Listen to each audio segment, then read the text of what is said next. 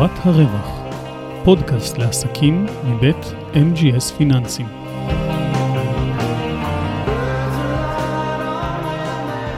שלום לכולם, ברוכים הבאים לפודקאסט שורת הרווח של MGS פיננסים. בפרק היום אדבר על הקרן בערבות המדינה. נתחיל מקצת היסטוריה, איך בעצם נולדה הקרן. הקרן הזו נולדה בשנות ה-90 תחת שם אחר לחלוטין, ובעצם הקרן הזו נועדה לפתור איזשהו, איזושהי סיטואציה שנוצרה בין הבנקים, שהם בעצם היו נותנים הלוואות בערך רק למי שבוודאי יוכל להחזיר את ההלוואות ולספק להם ביטחונות גבוהים וטובים. ואז נוצרה סיטואציה שכל העסקים הקטנים בעצם התקשו מאוד להשיג אה, אשראי, וזה גם דבר ששומעים אותו עד היום. כוונת המדינה איננה אלטרואיזם נטו, אלא פשוט להניע את הכלכלה. זאת אומרת, ברגע שבו אני נותן לבעל הפיצוצייה הלוואה, הוא מתחיל לגלגל את העסק, להרוויח כסף ולשלם למדינה מע"מ, מס הכנסה, ביטוח לאומי ועוד ועוד. ובעצם המדינה מרוויחה יותר מזה שהיא בעצם מעמידה הלוואה שהיא הערבה אליה. המשמעות של ערבות המדינה בהלוואה היא בעצם כמו שבשנות ה-80 אנשים היו לוקחים אה, משכנתה, ומבקשים מההורים שלהם שיחתמו להם ערבות אישית, מה שקורה פה זה שמדינת ישראל בדיוק באותה צורה חותמת אה, ערבות אישית שלה להלוואה שלכם. כל מי שחושב שסבבה, קיבלתי הלוואה ואני לא אעשה כלום והמדינה תשלם במקומי, הסירו דאגה מלבכם, המדינה תפשוט לכם את האור 6-7 פעמים לפני שהיא חלילה תכניס את היד לכיס שלה. אבל עדיין ההליך הזה מאפשר לבנק להזרים המון המון כסף אל תוך המערכת העסקית. קצת אה, עניין נוסף לגבי ההיסטוריה זה בעצם לספר שהתיקים הראשונים, לפי מה שאני יודע, אה, בתחום, אה, היו של איזושהי חברת תעופה, ועוד איזושהי חברה מאוד מוכרת כיום שמספקת שירותי כושר. אלה היו שתי החברות הראשונות שניגשו לאחד הגלגולים של הקרן בערבות המדינה. לאותה חברה שמספקת שירותי כושר, דחו אותם, כי אמרו שאין שום התכנות עסקית לכזה דבר, והייתה איזושהי חברת תעופה שביקשה את ההלוואה, והם uh, קיבלו את הכסף. Uh, החברת תעופה, אני אפילו לא זוכר את שמה, היא נעלמה עם השנים, ואותה חברת uh, שירותי כושר בעצם פעילה עד היום, והיא מאוד מוכרת. נשאלת השאלה, למה הקרן יותר טובה uh, מהבנקים הרגילים? ובעצם נתחיל מהבסיס שבדרך כלל שבעל חברה שמגלגלת למשל 2 מיליון שקל יבוא לבנק ויבקש 400 אלף שקל לטובת רכישה של מכונות, הסבירות הכי גבוהה היא שהבנק יגיד לו, לך הביתה, אתה לא הולך לקבל את הכסף הזה. מהסיבה הפשוטה שהם צריכים ביטחונות, הם צריכים תוכנית עסקית, והם מאוד מאוד מפחדים לתת את הכסף, בידיעה שאוקיי, נתנו לך 400 אלף שקל, אנחנו אפילו לא יודעים מה הולך לקרות איתם. ואז בעצם פה אה, נכנסת הקרן בערבות המדינה, שלה צריך להציג תוכנית עסקית שאומרת מה למשל אותו בעל עסק הולך לעשות עם אותם 400 אה, שקלים.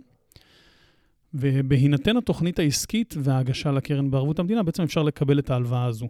זה לא אומר שאם תיכנסו לבנק בוודאות לא תקבלו את זה, אבל הסבירות שכן תקבלו את זה היא ברצפה. קצת לגבי uh, התנאים של הקרן, כדי לסבר את האוזן. Uh, הלוואה מהקרן בערבות המדינה היא לחמש שנים, שזה אומר 60 תשלומים, כאשר מראש מקבלים גרייס של חצי שנה. גרייס זה דחיית תשלומים. זאת אומרת, נגיד היום חודש ינואר, וקיבלתי הלוואה, אני בעצם צריך להתחיל להחזיר אותה רק החל מחודש יוני. הריביות בקרן נעות בין פריים פלוס 1.5 לפריים פלוס 3.5, שהסטטיסטיקה מראה שרוב העסקים מקבלים פריים פלוס 2.5, 2.7, 2.8, בשוליים של השוליים מקבלים פריים פלוס 1.5 או פריים פלוס 3.5. וצריך להשאיר ביטחונות של 25% מסך ההלוואה. כאשר עסק בהקמה צריך להשאיר 10% ביטחונות, שזה מאוד, אה, מאוד טוב ומאוד עוזר לעסק בתחילת דרכו, שהוא בעצם פחות כסף משאיר שם. קצת אה, לגבי המסלולים שיש בקרן, המסלול שהיה הכי נפוץ עד לפני מספר שנים זה היה מסלול הון חוזר. מסלול הון חוזר הוא למעשה מסלול שבו החברה מבקשת כסף, היא מבקשת הלוואה כדי לגשר על פערים בין הזמן שבו היא מוציאה את ההון שלה ועד שהוא חוזר אליה. בשביל פה בעצם המילה הון חוזר. והדוגמה הכי פשוטה היא בעצם, נגיד אני קונה את הדברים שלי בסין, נגיד אני קונה חולצות בסין לצורך הדוגמה, והספקים הסינים ידועים בתנאי האשראי המאוד קשוחים שלהם, 30% מראש ו-70% נוספים בעת העמסה על הספינה. ובעצם יוצא ששילמתי 100% לפני, שהש... לפני שהסחורה יצאה לכיוון הארץ. לוקח לסחורה להגיע חודש לארץ, לשחרר אותה מהנמל, לפזר אותה בין חנויות שאתה מוכר להן, ואז החנויות משלמות לך בשוטף 60. שוטף 60 זה אומר מסוף החודש תספור עוד 60 יום. ואז בעצם יוצא שכולל נגיד חודש בים, ההון שהוצאת, הכסף שהוצאת, אותם 30 ועוד 70 אחוז בהתחלה, לקח לך שלושה, ארבעה חודשים בממוצע עד שראית את הכסף בחזרה. זה פער של הון חוזר. עכשיו, חברה שלמשל עכשיו, נשאר בדוגמה הזו של תחום האופנה, שמוציאה את כל הכסף שלה מראש על מנת אה, אה, להביא בגדים לקולקציה החדשה, למשל לקיץ, היא בעצם מוציאה את כל כספה מראש, את כל מה שיש לה מראש, והיא הולכת לקבל את הכסף לקראת אמצע העונה. בכל התקופה הזו שבאמצע, בעצם החברה נשארת עם מעט מאוד כסף זמין בשבילה. ובעצם עבור זה מבקשים בדרך כלל את הכסף, כדי שבתקופה הזו היא תוכל להמשיך ולייבא אה, סחורה. בעבר היו נותנים במסלול הזה כסף יחסית בקלות, זאת אומרת, רק היית אומר, יש לי חישובים של אה, הון חוזר, מבלי להוכיח אותם אפילו יותר מדי, והיית מקבל את הכסף.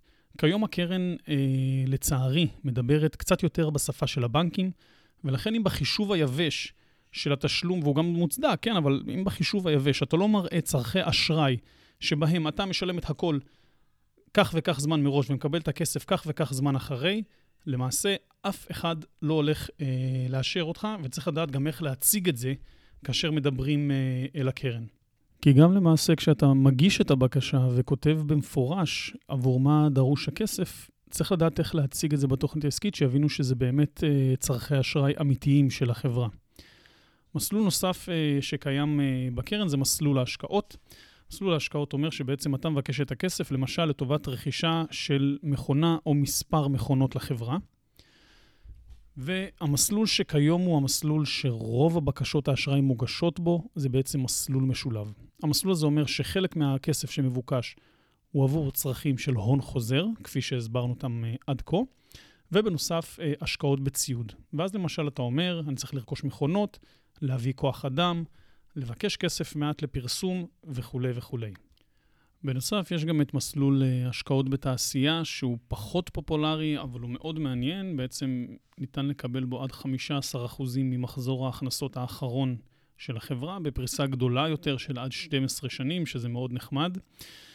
יש גם מספר מסלולים שהם יחסית בשוליים, כמו מסלולים לעמותות, שהוא מתאים רק לעמותות שסך ההכנסות שלהם הוא לכל היותר 50% מתרומות ותקציבים של המדינה, והחצי השני, או יותר מזה, נובע מפעילות עסקית טהורה. כמו למשל אה, מספר ישיבות שטיפלנו בהן לאורך השנים, שאומנם סביב מחצית מההכנסות שלהם נבעו מתקציבים של המדינה ותרומות, אבל החצי השני נבע מתשלומי שכירות אה, חודשיים של התלמידים שגרים שם, מה שהביא אותם למעשה לזכאות במסלול הזה.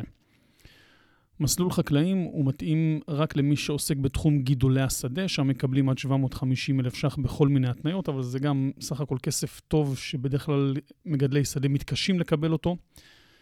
ובנוסף, יש את מסלול אה, קורונה, עליו אני אדבר בהרחבה בפרק הבא. תהליך ההגשה אורך כחודש, בסופו אנחנו אמורים לקבל תשובה חיובית או שלילית, וקצת לגבי תנאי הסף של ההלוואה, זה בעצם החל מעסק בהקמה, שזאת אומרת, יש לך רעיון להקים מפעל, חברה ליבוא, פיצוצייה, הכל, ועד לחברות עם מחזור של 100 מיליון ש"ח. צריך שלבעלים לא יהיו חשבונות מוגבלים או לחברה, לא יהיו תיקים בהוצאה לפועל.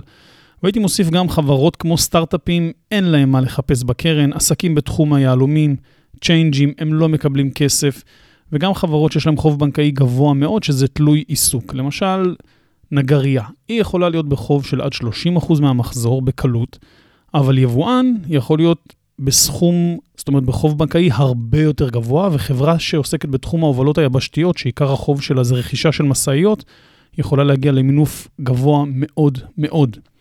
ככה שזה משתנה, ולכן גם צריך לדעת איך להגיש כל סוג של חברה ואיך להתייחס למינוף שלה. התהליך עצמו הוא בעצם מחולק לארבעה שלבים. בשלב הראשון זה בעצם אה, איסוף מסמכים מהלקוח, שזה כולל דוחות, סטטוס בבנקים, דיווחי מע"מ וביטוח לאומי. השלב השני זה כתיבת התוכנית והגשתה לקרן. בשלב השלישי נפגשים עם נציגים של הקרן, ששואלים הרבה שאלות. בדרך כלל הם אחרי זה מבקשים מסמכים, לא בהכרח, אבל ברוב המוחלט של המקרים הם מבקשים עוד. שלב אחרון זה ועדת אשראי. ברגע שבו חותמים בוועדת האשראי, ההלוואה מאושרת. תודה רבה לכם על ההאזנה. בפרק הבא נשוחח על הלוואה מהקרן לנפגעי קורונה.